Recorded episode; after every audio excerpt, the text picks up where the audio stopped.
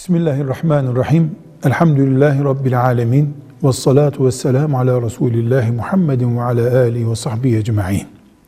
Şeriat, Allah'ın insanlara gönderdiği din demektir. Yahudilik zamanında bir şeriattı mesela. Sonra Allah onu kaldırdı. İslamiyet gönderdi. Onun peygamberi Muhammed sallallahu aleyhi ve sellem'dir. İslamiyet'in yasası kitabı Kur'an-ı Kerim'dir. Ama İslamiyet'in hayatı yönlendiren ve kurallar içinde tutan sisteminin adı şeriattır.